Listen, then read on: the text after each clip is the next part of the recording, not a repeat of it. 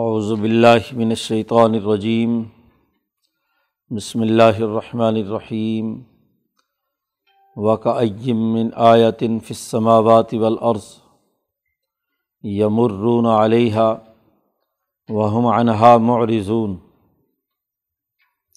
وما یؤمن اکثرهم باللہ الا وهم مشرکون۔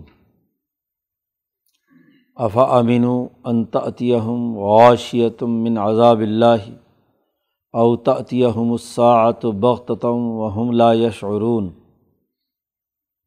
قل حاضی سبیلی ادعو اللہ علا بصیرت انا ومن اتبعنی و سبحان اللہ وما انا من المشرقین وما ارسلنا من قبل کا اللہ رجالن نوحی الہم من اہل القرا افلم یسیرو فی الارض فینظرو کئی فقان عاقبۃ الزین من قبل والدار الآخرت خیر الدین تقو افلا تعقلون؟ حتیٰ عزستی اثر رسول وضن انہم قد کذب جا اہم نثرنا فنجی امن نشا ولا یورد بسنا عن القوم المجرمین لقد کان فی قصصہم عبرت الباب ما کان حدیث یفترا ولاکن تصدیق الدی بین یدئی و تفصیلہ کل شعین و ہدن و رحمت القومی یؤمنون صدق اللہ العظیم. یہ اس صورت یوسف کا آخری رقوع ہے. گزشتہ رقوع تک یوسف علیہ السلام کا پورا قصہ بیان کر کے نبی اکرم صلی اللہ علیہ وسلم سے کہا گیا تھا کہ یہ غیب کی خبر ہم نے آپ کو دی ہے. آپ وہاں اس وقت موجود نہیں تھے۔ اور بڑی تفصیل کے دلائل کے ساتھ آپ نے ان کو بات سمجھائی ہے، لیکن اس کے باوجود بھی ان کی اکثریت ایمان لانے والی نہیں ہے۔ آپ کتنے ہی حریث ہوں، ان کو ایمان پر دعوت دیں، لیکن ان کی اکثریت ایسی ہے کہ یہ ایمان لانے والی نہیں۔ اسی تسلسل میں یہ بات کہی جا رہی ہے۔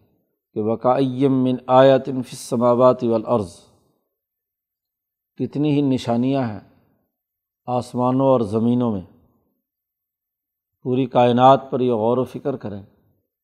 آسمان و زمین میں کتنی ہی نشانیاں اور آیات اللہ نے مقرر کی ہیں۔ یمرون علیہ یہ روزانہ اس پر سے گزرتے ہیں۔ جن پر سے ان کا گزر ہوتا رہتا ہے، یہ گزرتے ہیں وہاں سے۔ لیکن وہم انہا مورزون یہ اس کی طرف دھیان نہیں دیتے، توجہ نہیں دیتے، اعراض کرتے ہیں۔ آدمی کے سامنے نشانیاں ہوں تو دھیان اور توجہ دے تو بہت کچھ سمجھ میں آ سکتا ہے۔ اور اگر دھیان نہ دے، غفلت رہے، تو غفلت بہت بڑا مرض ہے۔ صوفیہ کے ہاں تو غفلت بہت بڑا گناہ ہے۔ اور غفلت کو دور کرنے کے لیے ہی وہ تمام اعمال کرتے ہیں، ذکر، اذکار وغیرہ۔ کہ دیکھ تو تم، تمام لوگ رہے ہوتے ہیں۔ تو کوئی عبرت کی نگاہ سے دیکھتا ہے اور کوئی غفلت سے دیکھتا ہے۔ ایک آدمی ایک چیز کے موجود ہونے کا احساس تو رکھے، لیکن توجہ اس کی طرف نہ ہو۔ تو وہ دیکھنا تو کوئی دیکھنا نہیں ہے۔ یہ جو چاروں طرف نشانیاں آسمان و زمین میں پھیلی ہوئی ہیں، خدا کی قدرت پر، یہ روزانہ اس سے گزرتے ہیں، لیکن ادھر توجہ نہیں دیتے۔ اب یہ واقعہ جو بیان کیا ہے، اس میں بڑی عبرت اور بڑی نشانی تھی۔ بلکہ نبی اکرم صلی اللہ علیہ و سلم کے انقلاب کا مکمل نقشہ جو مستقبل میں پیش آنے والا ہے، وہ بھی بیان کر دیا۔ اگر اسی پر دھیان دیں، غور و فکر کریں ان نشانیوں پر، تو انہیں خود بخود بات سمجھ میں آ جائے گی۔ اور پھر واقعہ بھی ایسا ہی ہوا کہ یہ سب کے سب مجرم بن کر حضور کے سامنے کھڑے تھے مکہ مکرمہ میں جب آپ نے فتح مکہ کیا۔ تو اگر ان تمام پر غور و فکر کرتے تو ان کے لیے بہت سوچنے سمجھنے کی چیز تھی۔ لیکن سوچنا نہیں چاہتے۔ یہ آیات جو ہم نے نازل کی ہیں، یہ واقعات جو ہم نے بیان کیے ہیں، ان پر بھی غور و فکر نہیں کرتے۔ اور جو گرد و پیش میں اللہ کی وحدانیت اور اللہ کے ساتھ تعلق کی جو دعوت نبی اکرم صلی اللہ علیہ وسلم دے رہے ہیں، اس پر بھی توجہ نہیں کرتے۔ اصل معاملہ یہ ہے کہ وما یؤمن اکثر ہم بلّہ ان کی اکثریت ایسی ہے کہ یہ اللہ پر ایمان تو لاتے ہیں لیکن ساتھ ساتھ اللہ بہم مشرقون شرک بھی کرتے ہیں۔ ہر انسان جو تھوڑی بہت عقل و شعور رکھتا ہے، وہ واجب الوجود اللہ تبارک و تعالیٰ کو تو مانتا ہے۔ مکے کے مشرق تو خاص طور پر کہتے تھے کہ یہ کائنات اللہ نے پیدا کی ہے۔ لیکن اللہ کو ماننے کے ساتھ، اس کے ساتھ کسی کو شریک ٹھہرانا یہ بھی جرم ہے۔ یہی غفلت کہ کائنات کا اصل مالک الملک، نتائج اور مقاصد پیدا کرنے والا، فوائد پیدا کرنے والا وہ اللہ تبارک و تعالیٰ ہے۔ لیکن لوگوں کی اکثریت کا معاملہ یہ کہ اللہ کو مانتے ہیں لیکن ساتھ شریک بھی کرتے ہیں، شرک بھی کرتے ہیں۔ کوئی بتوں کو اللہ کا شریک ٹھہراتا ہے، کوئی فرشتوں کو اللہ کی بیٹیاں قرار دیتا ہے۔ کوئی قبر پرستی کرتا ہے، کوئی پیر پرستی کرتا ہے، کوئی اخبار و رحبان کو اربابم مندون اللہ اللہ کے علاوہ رب مانتا ہے۔ تو شرک ظاہری اور شرک خفی، اس کی بہت ساری اقسام ہیں۔ اور یہ تبھی ہوتا ہے جب ذات باری تعلیٰ سے غفلت برتا ہے۔ اگر اس کی حکمرانی، اس کی طاقت، اس کی قوت، کائنات پر اس کی گرفت اور اس کے انبیاء کے پیغام پر یہ غور و فکر کرتا انسان تو کبھی اللہ کے ساتھ شریک نہ ٹھہراتا۔ تو کہیں نہ کہیں کسی نہ کسی صورت میں ان کی اکثریت یہ ہے کہ اللہ کو خالصتاً اخلاص کے ساتھ اس پر ایمان نہیں لاتے، بلکہ کہیں نہ کہیں کوئی نہ کوئی شرک ضرور کر لیتے ہیں۔ تو اکثریت ان انسانوں کی ایسی ہے اللہ بہم مشرقون قرآن نے جھنجھوڑا ہے۔ افا امین انتاطیم غاشیتم من عذاب اللہ؟ کیا یہ لوگ بے خوف ہو گئے ہیں، نڈر ہو گئے ہیں؟ اس بات سے کہ ان پر اللہ کی طرف سے ایک عذاب آئے اور ان کو ڈھانپ لے، پوری آفت ان کا احاطہ کر لے، ان کو گھیر لے۔ کیا اس سے یہ بے خوف ہو گئے ہیں؟ اب لاکھ زور لگایا بھائیوں نے یوسف علیہ السلام کو راستے سے ہٹانے کا، لیکن ہاں جی وہاں کامیاب نہیں ہو سکے اور اس پورے گرفت میں آئے جو جرم چھپانا چاہتے تھے۔ ہاں جی اسی طریقے سے وہ مصر کے لوگ کن کن مراحل اور حالات سے گزرے ہیں، لیکن بات اور پیغام یوسف علیہ السلام ہی کا غالب ہوا۔ انہیں کو حکمرانی حاصل ہوئی۔ کتنی اذیتیں اور تکلیفیں وہاں کے ہاں جی طاقتور لوگوں نے ان کے خلاف پراپگنڈے کیے، ان کو جیل پہنچایا وغیرہ وغیرہ، لیکن کامیابی انہیں ملی۔ تو کیا یہ بے خوف ہو چکے ہیں کہ ان کے اوپر اللہ کی طرف سے ایسا عذاب آئے جو ان کا احاطہ کر لے، گھیر لے غاشیا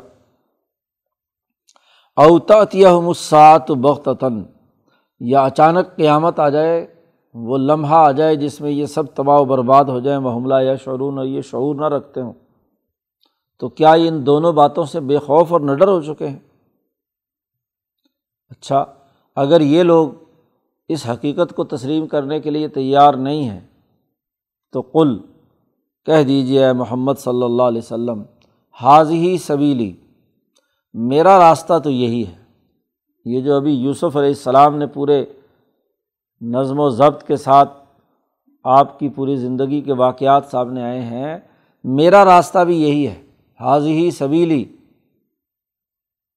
ادعو اللہ میں بھی اللہ کی طرف دعوت دیتا ہوں۔ وہی مکمل کام جو یوسف علیہ السلام نے کیا۔ کیا؟ کہ اللہ کی طرف دعوت دی، اللہ کی حقانیت کو واضح کیا اور اللہ کے تعلق سے مخلوق خدا کے لیے عدل و انصاف اور مساوات کا معاشی نظام قائم کیا۔ لوگوں کی ضروریات پوری کیں، ان کی قحط کے زمانے میں ان کی خدمت کی، ان کے مسائل حل کیے، ان کی مشکلات دور کی۔ اور جتنے بڑے بڑے سردار اور بالا اور مطرف تھے، ان کو برطرف کر کے ہاں جی سارے جادوگر اکٹھے ہو کر بھی خواب کی تعبیر نہیں بتلا سکے، ان تمام کو ناکام بنا کر، جیسے یوسف علیہ السلام کامیاب ہوئے۔ تو حاض ہی سبیلی، میرا بھی یہی راستہ ہے، میرا بھی یہی طریقہ ہے۔ ادعو اللہ میں اللہ کی طرف دعوت دیتا ہوں۔ اور یہ دعوت غفلت سے نہیں ہے۔ علا بصیرت آنا ومن طبعنی میں بھی پوری بصیرت اور عقل و شعور اور فہم و بصیرت سے یہ دعوت دیتا ہوں۔ اور وہ لوگ جو میری اتباع کرنے والے ہیں، ابو بکر صدیق، عمر فاروق، عثمان غنی، میرے ساتھ میری اتباع کرنے والے صحابہ کی جماعت، ہم یہ دعوت دیتے ہیں پوری عقل و شعورت بصیرت کے ساتھ، اس میں کسی قسم کی بے عقلی کی کوئی بات نہیں ہے۔ پوری بصیرت ہے، فہم ہے، اور غفلت وغیرہ کچھ نہیں۔ سوچ سمجھ کر ہم اس بات کی دعوت دیتے ہیں کہ یہ ہمارا مکمل پروگرام ہے، دین کے غلبے کا اور دین کے نظام کو قائم کرنے کا۔ جیسے یوسف حکمران بنے، ہمیں بھی حکمران بننا ہے۔ اس لیے ابو بکر صدیق دعا مانگتے ہیں اللہ آتنی ملکن کبیرن۔ اے اللہ، مجھے بہت بڑا ملک عطا فرما۔ تو حکمرانی انسانیت کی خدمت کے لیے، انسانیت کی عزت کے لیے یہ میرا اور میرے متبین کا راستہ ہے۔ چنانچہ تاریخ نے دیکھا کہ خود نبی اکرم صلی اللہ علیہ وسلم مدینہ منورہ میں دس سال حکمران رہے۔ ریاست مدینہ تشکیل دینے کے بعد، ابو بکر صدیق دو سال آپ کے بعد عمر فاروق دس بارہ سال، حضرت عثمان بارہ سال، حضرت علی چھ سال۔ تو یہ تمام لوگ جو حضور کی اتباع کرنے والے ہیں، حضرت امیر معاویہ بیس سال۔ تو یہ تمام میری متبعین جو ہیں علا بصیرت انا و من توانی ہم بڑے عقل و شعور اور فہم و بصیرت کے ساتھ اسی بات کی دعوت دیتے ہیں کہ جیسے یوسف علیہ السلام نے مصر میں جا کر حکومت قائم کی، ایسے ہی ہم بھی حکمرانی ہماری قائم ہوگی۔ اور اللہ کے تعلق سے ہوگی، اللہ کا نائب اور خلیفہ بن کر ہم یہ کردار ادا کریں گے۔ تو یہ فہم و بصیرت سے ہماری دعوت۔ و سبحان اللہ وما ان من المشرقین اللہ بہت ہی پاک ہے اور ہم اللہ کے ساتھ کسی کو شریک ٹھہرانے والے نہیں ہیں۔ اللہ کے ساتھ شریک ٹھہرانے والوں کی حکومت ختم کرنا ہمارا مقصد ہے۔ تو تم اللہ کے ساتھ شرک کرتے ہو پیچھے ان کے بارے میں تو کہا تھا کہ وما یؤمن اکثر ہم بلّہ اللہ وحم مشرقون ان کی اکثریت مشرق ہے۔ اللہ پر ایمان لاتے ہیں لیکن ساتھ شریک ٹھہراتے ہیں۔ مسلمان کیا کہتے ہیں؟ سبحان اللہ وما انا من المشرقین جی۔ اللہ کی پاکیزگی، اس کی عظمت، اس کے دین کے غلبے کے لیے ہم کام کریں گے اور ہم اللہ کے ساتھ کسی کو شریک نہیں ٹھہرائیں گے۔ تو یہ مانیں یا نہ مانیں، ان کی اکثریت اللہ کو صحیح طریقے سے تسلیم کرے یا نہ کرے، لیکن قل، یا محمد، اے محمد صلی اللہ علیہ وسلم، آپ کہہ دیجیے کہ میں تو صرف اور صرف یہی کروں گا، سبحان اللہ وما من المشرقین میرا راستہ یہ ہے، میرا طریقۂ کار یہ ہے، میری جد وجہد یہی ہے، اسی انداز میں میں کام کروں گا۔ تو نبی اکرم صلی اللہ علیہ وسلم نے بھی اسی طرح دعوت دی، وہی تمام مراحل سے گزرے۔ اور مکے والوں کے ساتھ جتنے بھی معاملات ہوئے اگلے بیس سال میں، فتح مکہ تک، ان تمام کا گویا کہ مکمل نقشہ مکہ مکرمہ میں ہی اس واقعے کے ضمن میں بیان کر دیا۔ ومار من قبل کا اللہ رجال النوحی جب میرا راستہ اللہ کی طرف دعوت دینے کا ہے اور پورے عقل و شعور اور بصیرت سے ہے، تو اس راستے میں ایک اہم ترین کام یہ ہے اللہ پاک فرماتے ہم نے مردوں کو رسول بنا کر بھیجا۔ وما ارسلنا من قبل کا ہم نے آپ سے پہلے جتنے بھی رسول بھیجے ہیں، وہ دلیر اور بہادر مرد بھیجے ہیں۔ اللہ رجالن کیونکہ یہ بڑا مشکل کام ہے۔ اکثریت کا اور ظالم حکومتوں کا مقابلہ کرنا، یہ عورتوں کا کام نہیں ہے، مردوں کا کام ہے۔ اور مردوں میں بھی وہ رجال جو واقعتاً مردانگی کے اعلیٰ معیار پر ہے انسانوں میں سب سے اعلیٰ نمونے کے ہیں۔ صوفیہ کے ہاں تو مردان ہمت ہاں جی بلند ہمت والے لوگ جو ہیں، ان کو مرد کہا جاتا ہے۔ جو بیچارے کمزور سے پھس پھسے سے، جن کا کوئی ارادہ اور کوئی عزم نہیں صوفیہ کی اصطلاح میں وہ مرد نہیں ہوتے۔ وہ بظاہر شکل و صورت کے تو انسان مرد ہوتے ہیں، لیکن حقیقت میں وہ عورتیں ہوتی ہیں۔ جی تو رجال مرد ہم نے بھیجے ہیں جو بہادری اور طاقت کے ساتھ اکثریت کا مقابلہ کرتے ہیں۔ جی کفر اور شرک میں مبتلا قوموں اور ان کے نظاموں اور حکمرانوں کے مقابلے میں جو ڈٹ جاتے ہیں صبر و استقامت کے ساتھ۔ تو ہم نے آپ سے پہلے مرد بھیجے، نوحی الہم ہم نے ان کی طرف وہی کی۔ پہلی بات بڑی بنیادی سی واضح کر دی اور اس بات کو واضح کر دیا کہ کوئی عورت نبی بنا کر نہیں بھیجی گئی۔ یہ جو بعض لوگوں کا تصور ہے کہ حضرت مریم بھی نبی تھیں، نہیں۔ قرآن نے صاف طور پر مریم کے بارے میں کہا، مریم جو ہے صدیقہ، وہ صدیق تھی۔ صدیقیت کا مقام ان کا تھا جو نبوت سے نیچے ہوتا ہے۔ نبوت ان کے پاس نہیں تھی۔ نبی تو حضرت عیسیٰ علیہ السلام تھے۔ مرد جو ہیں، مردان کار جو ہیں، ان کو ہم نبی بنا کر بھیجتے ہیں۔ دوسری بڑی اہم بات یہ بھی کہی کہ من اہل القرا، آپ سے پہلے جتنے بھی نبی آئے ہیں وہ جو مہذب معاشرے اور بستیاں رہی ہیں، جہاں حکومتیں ہوتی ہیں، ان میں آئے ہیں۔ ان میں سے لوگ ہیں۔ کیونکہ دیہات اور گاؤں اور جنگل کے اندر گنواروں اور جنگلیوں میں سے کسی کو ہم نے نبی نہیں بنا کر بھیجا۔ کیونکہ نبوت دراصل سیاست ہے۔ قوموں کی سیاست ہے۔ جیسا کہ حضور نے فرمایا کہ بنی اسرائیل کی سیاست ان کے انبیاء کرتے ہیں۔ اور سیاست کا تعلق کسی مملکت اور کسی شہر اور کسی سسٹم سے ہوتا ہے۔ تو جہاں بالکل ہی جنگلی اور وحشی لوگ انفرادی طور پر رہتے ہیں، کوئی ڈیرے شیرے بنا کر رہتے ہیں، کوئی وہاں سیاست کس بات کی؟ وہاں تو سیاست کی ابھی ابتدائی نہیں ہوئی، وہاں تو ابھی ارتفاق اول یا زیادہ سے زیادہ دوم ہوتا ہے۔ اور ارتفاق دوم اور اول میں ہم نے نبی نہیں بھیجے، کیونکہ وہ ابھی صلاحیت ہی نہیں رکھتے ہاں جی نظم مملکت قائم کرنے کی۔ ہم نے قرآ میں بھیجے ہیں، اہل القرا کہا ہے۔ اہل العراب دیہاتی لوگوں کے بارے میں تذکرہ کیا ہے کہ ان میں نہیں، ہم نے ان ان میں سے کسی کو نبی بنا کر نہیں بھیجا، من اہل القرا سے بھیجا۔ جو وہاں کے سیاسی نظم و نسق، وہاں کے قومی نظام، وہاں جو خرابیاں پیدا ہوتی ہیں، کیونکہ جب شہر بستے ہیں، مملکتیں بنتی ہیں، چور ڈاکو وہیں آتے ہیں۔ گاؤں دیہات میں تو سب لوگ بیچارے آپس میں سادگی کے ساتھ اچھا نظام بنا لیتے ہیں۔ وہاں ضرورت ہی نہیں ہوتی۔ وہ تو اپنے مزاج کے مطابق انتہائی سادگی سے کھانا پینا، چوری، ڈاکہ بہت کم، اللہ ماشاء اللہ وہ بھی شہروں سے کوئی جائے تو جائے۔ ورنہ پرانے جتنے بھی چھوٹی چھوٹی جگہیں ہیں، وہاں تو اس طرح کا کوئی معاملہ نہیں ہے۔ یہ چور، ڈاکو، قاتل، لٹیرے اور قوموں پر قبضہ کرنے والے ظالم حکمران شہروں میں ہوتے ہیں۔ تو شہروں میں ہم نے ان کے مقابلے کے لیے کیا ہے؟ امبیا علیہم السلام بھیجے رجالن نوحی علیہم من اہل القرا۔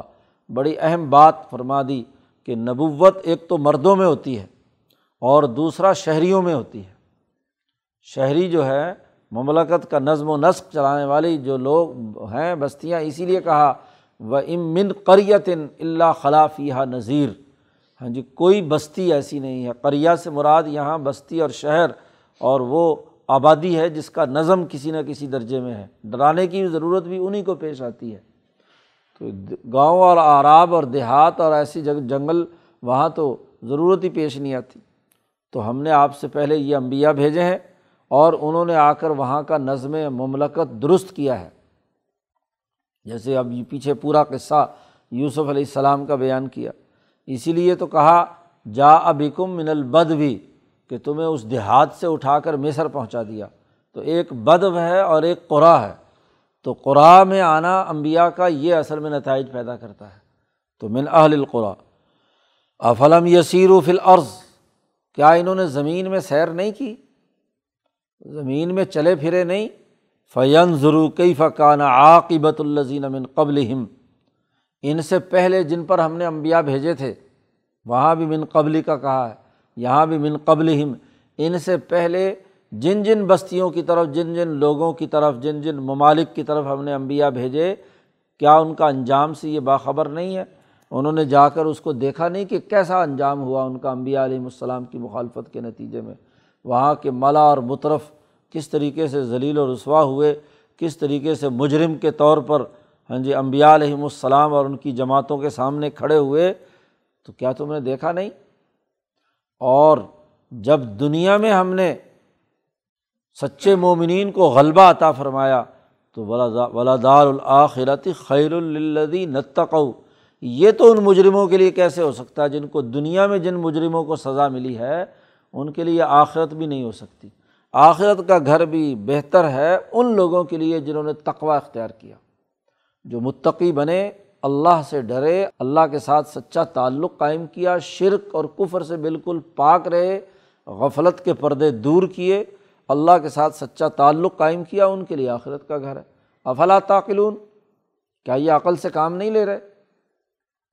عقل و شعور سے ان کو کام لینا چاہیے، سوچنا اور سمجھنا چاہیے۔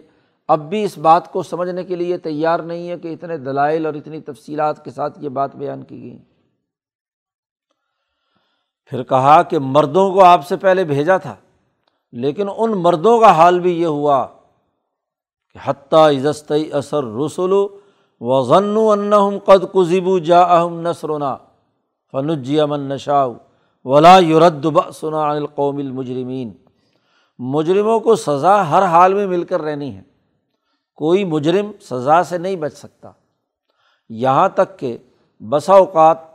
سزا میں اگر کچھ تاخیر ہوئی کس اسباب کی وجہ سے، تو بعض معاملات ایسے بھی ہوئے کہ رسول نا امید ہونے لگے۔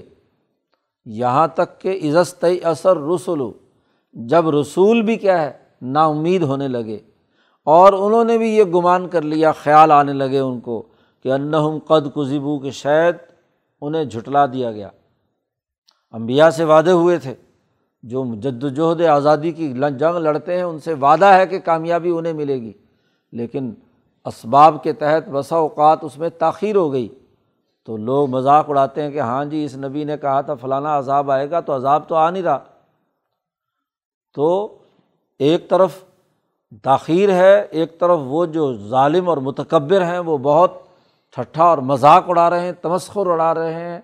ایسی حالت میں بسا اوقات امبیا پر بھی مردان کار پر بھی ایک حالت ایسی بھی تاری آ جاتی ہے کبھی کہ وہ نا امید ہونے لگتے ہیں کہ شاید اللہ ان پر عذاب نہ بھیجے اور شاید خیال کرنے لگیں کہ جو ان سے وعدہ کیا گیا تھا شاید قد کزیبو ہاں جی وہ جھٹلا دیے گئے ہیں۔ تو ایسے موقع پر بھی جا اہم نسرنا اللہ امتحان لیتا ہے۔ امبیا علیہم السلام کا بھی امتحان کا کہا قرآن حکیم نے کہ ہم ضرور ولاقد فتن الدین امن قبل فلاح عالم اللہ الدین صدق ولی القاظبین اور ہم آزمائیں گے، بلکہ رسولوں کے بھی بارے میں بھی کہا کہ ہم انہیں آزمائیں گے۔ جی حاصب الناس و یترک و یقول و آمنا و حملہ یفتنون۔ تو ان آزمائش کے بغیر کچھ نہیں ہوگا۔ پیچھے بھی گزرا ہے کہ یعنی یہ لوگ اتنی تکلیفیں اور مصیبتیں آئیں کہ انہوں نے پکار اٹھے کہ متا نثر اللہ، کہ اللہ کی مدد کب آئے گی؟ تو اس وقت اللہ کی مدد آتی ہے۔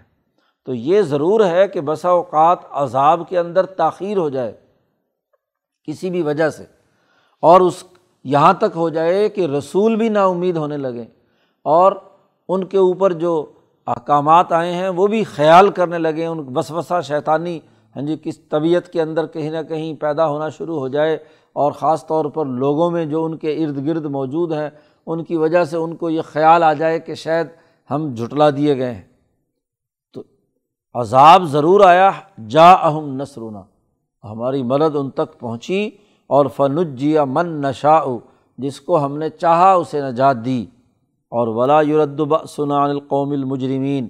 اور مشیت کا یہ مطلب نہیں کہ مجرموں کو معاف کر دیں گے، بلکہ مجرم قوم سے ہمارا عذاب کبھی بھی لوٹایا نہیں جائے گا۔ ان پر عذاب ضرور آئے گا۔ تو اس لیے عذاب سے ڈرو اور عبرت حاصل کرو ان واقعات سے جو ابھی پیچھے بیان کیے گئے ہیں۔ حضرت یوسف علیہ السلام کا واقعہ پیچھے تفصیل سے بیان کیا ہے۔ لقد کان فی قوسم البتہ جو ہم نے یہ قصے امبیا علیہم السلام کی اور گزشتہ قوموں کے بیان کیے ہیں، جیسے خاص طور پر یہ تفصیلی قصہ احسن القصص، ہم نے یہ یوسف علیہ السلام کا بیان کیا ہے۔ تو اس قصہ بیان کرنے میں بڑی عبرت ہے۔ لل الباب عقل مندوں کے لیے۔ عقل مند اس سے بہت کچھ سمجھ سکتے ہیں۔ صحابہ کی الاظم اور عقل مند جماعت کے سامنے جب یہ پورا واقعہ آیا تو ان کو حوصلہ اور اطمینان ہوا۔ ان کو یقین پختہ ہوا۔ اور انہوں نے یہاں سے عبرت حاصل کی۔ عبور کہتے ہیں، ذہن کو اس جگہ سے منتقل کر کے اپنے حالات پر منتبک کرنا۔ دنیا کے انقلابات میں انقلابی قصوں اور واقعات نے بڑا بنیادی کردار ادا کیا ہے۔ عبور، اعتبار، فن اعتبار اسی سے شاہ صاحب نے اخذ کیا ہے کہ فن اعتبار کی یہی بڑی اہمیت ہے کہ کسی واقعے کے مجموعی اجزاء سے مجموعی طور پر اپنے حالات پر منتبک کر کے اس کا تحلیل و تجزیہ کرنا یہ عبرت کہلاتا ہے۔ ایک اشارات صوفیہ ہیں۔ یا اعتبارات صوفیہ ہیں، وہ انفرادی واقعے کے انفرادی معاملات ہوتے ہیں۔ یہاں بڑی غلط فہمی ہوئی ہے کچھ علماء کو کہ وہ ایک طرف اعتبار کو ناجائز قرار دیتے ہیں کہ جی صوفیہ کا انفرادی معاملہ ہے۔ جیسا کہ شاہ صاحب نے بھی بات یہ کہی اور اس کا غلط مطلب لوگوں نے سمجھا کہ اعتبار سرے سے غلط ہے۔ اور یہاں عبرت جس کی بات بیان کی جا رہی ہے، اس کا دائرہ مجموعی طور پر کسی سوسائٹی کے مجموعی اعمال کے نتائج پر غور و فکر کرنا ہے۔ جیسے کوئی آدمی ہاں جی لیلا مجنو کا قصہ سنے اور اس کی بھی کوئی لیلا ہو اور اس کے ساتھ کوئی عشق کے پیچے اس کے لڑ رہے ہوں، تو وہ اس لیلا مجنو کے قصے کی تناظر میں اپنے قصے کی طرف توجہ دے لے۔ اس کا کوئی اعتبار نہیں، یہ تو اس کی اپنی نفسیاتی کیفیت ہے، اس لیے وہ اس سے اپنے مطلب نکال رہا ہے۔ دوسرے آدمی کے لیے یہ حجت نہیں ہے۔ یہ اشارہ اور یہ اعتبار جو ہے، یہ اعتبارات صوفیہ کہلاتے ہیں یا انفرادی اعتبارات کہلاتے ہیں، یہ اس کا تعلق نہیں ہے۔ ہاں جی یہ کوئی بنیادی قانون اور ضابطہ اور حجت نہیں ہے۔ لیکن ایک فن اعتبار وہ ہے کہ جس میں مثلاً ایک دور کے اندر مختلف افراد کا ایک مجموعی کردار رہا۔ یوسف علیہ السلام ایک کردار ہے حضرت یعقوب علیہ السلام کا ایک کردار ہے، دس گیارہ بھائیوں کا ایک کردار ہے، جو عزیز مصر ہے، زلیخا ہے، اسی طریقے سے کیا ہے، عورتیں ہیں۔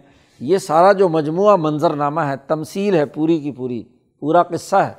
اس قصے کے نتائج پر غور و فکر کرنا کہ ایک طرف وہ حاصد بھائی ہیں اور ایک طرف الاظم پیغمبر ہے ایک طرف سچ والے سچے ہیں اور ایک طرف جھوٹے ہیں۔ ایک طرف مالا اور مطرف ہیں اور ایک طرف ہاں جی وہ یوسف علیہ السلام اور یعقوب علیہ السلام کا اخلاص اللہیت پر مبنی جد وجہد اور کوشش کا کام ہے۔ تو اس تناظر میں اپنی سوسائٹی کا جائزہ لینا کہ آج ہماری سوسائٹی میں فرعون، نمرود، شداد کون ہے اور اس کے مقابلے میں موسا یوسف، داود اور نبی کی سنت پر عمل کرنے والے سچے لوگ کون ہیں؟ یہ عبرت کہلاتا ہے۔ یہ عبرت خود نبی اکرم صلی اللہ علیہ وسلم نے اسے ہاں جی اپنے بہت سارے احادیث میں بیان کیا ہے، یہ عبرت، حجت ہے۔ یہ فن اعتبار صحیح اور درست ہے۔ تو حضرت شیخ الہند مولانا محمود حسن اور امام انقلاب مولانا عبید اللہ سندھی جو قرآن آیات سے فن اعتبار کے طور پر نتائج اخذ کرتے ہیں، سیاسی، معاشی، سماجی اور انسانی سوسائٹی سے متعلق، وہ فن اعتبار اس آیت کے ذیل میں آتا اور اس کے بارے میں کہا، یہ عبرت الباب عقل مندوں کے لیے یہ عبرت ہے۔ اب جس میں جس درجے کی اعلیٰ درجے کی عقل ہوگی، اتنا ہی اس کا اعتبار اور اس کا اخذ، نتائج اور نتائج اخذ کرنے کا طریقۂ کار اتنا ہی بہتر ہوگا۔ اور جتنے بیچارے میں عقل کی کمی ہوگی، اتنا ہی اس کی عبرت بہت سطحی ہوگی۔ اب قصہ یوسف پڑھ کر بیچارے بیوقوف لوگ یا کم عقل لوگ جو ہیں، وہ یوسف زلیخا کے عشق کو سمجھے ہیں اور اپنے عشق کی کہانی پر فٹ کرنا چاہتے ہیں۔ تو یہ عقل کی پستی ہے۔ اور یہی صورت جو ہے، صحابہ نے پڑھی تعبین نے پڑھی آئمہ مجتہدین نے، مولانا سندھی، شیخ الہند نے پڑھی۔ تو انہوں نے اس سے فن اعتبار سے وہ سیاسی، معاشی، سماجی مسائل اخذ کیے کہ مکہ کے بعد مدینہ منورہ میں کیا کیا نتائج حاصل ہوں گے اور کس طریقے سے نبی اکرم صلی اللہ علیہ وسلم کو کامیابی حاصل ہوگی۔ تو عقل کے تناظر میں، لب کے فرق سے، مغز جو دماغ میں ہے، مغز کے فرق سے ہاں جی عبرت کے دائرے اور انداز بھی کیا ہے، بدل جاتے ہیں۔ یہ بات طے شدہ ہے۔ ماں کانا حدیث یفترا۔ یہ جتنی بات ہم نے بیان کی ہے، یہ کوئی گھڑی ہوئی بات نہیں ہے۔ خود ساختہ بات نہیں ہے، مصنوعی بات نہیں ہے۔ یہ حقائق ہیں اور ایسے حقائق ہیں جو تصدیق الزی بین یدئی اس سے پہلے جتنی کتابیں نازل ہوئی ہیں، ان حقائق کی یہ کتاب تصدیق کرتی ہے۔ اور وہ تفصیل کل شعین اور ہر چیز کی تفصیل بھی بیان کرتی ہے۔ یہ کوئی گھڑی ہوئی بات نہیں ہے۔ جب اس ان آیات کے مفاہیم کلیہ سمجھ لیے جائیں آیات قرآن کے، تو اس کے ذیل میں ساری تفصیلات سمجھ میں آ جائیں گی۔ وہ ہدن، اور یہ ہدایت بھی ہے اور رحمت بھی ہے لقومی یؤمنون ایمان لانے والی قوم کے لیے۔ جو ایمان لائیں گے، اس کتاب کو مانیں گے، اللہ کے ہاں جی وحدانیت کے قائل ہوں گے۔ ان کے لیے یہ کتاب رحمت بھی ہے، ہدایت بھی ہے، تفصیل بھی ہے اور تصدیق بھی ہے۔ چار چیزیں بیان کی ہیں۔ کہ یہ کتاب حقائق کی تصدیق کرتی ہے، پھر جو تصدیق شدہ حقائق ہیں ان کی تفصیل بیان کرتی ہے، اور پھر یہ راستہ بتلاتی ہے۔ ہدا ہے۔ تو صورت یوسف نے راستہ بتلایا کہ محمد مصطفیٰ صلی اللہ علیہ وسلم کا اصل ٹارگیٹ کیا ہے۔ کہ انہوں نے اس حکمرانی تک پہنچنا ہے جیسے یوسف علیہ السلام پہنچے۔ اور پھر اس نبوت اور حکومت کے ذریعے سے کل انسانیت کے لیے رحمت کا نظام بنانا ہے۔ تو یہ رحمت کا نظام بنانے والی بھی یہ کتاب ہے۔ یہ کوئی گھڑی ہوئی بات نہیں ہے۔ چار دائروں میں انسانیت کے فائدے کے لیے کردار ادا کرنے والی ہے۔ اللہ تعالیٰ قرآن حکیم کو سمجھنے اور اس پر عمل کرنے کی توفیق عطا فرمائے۔ اللہ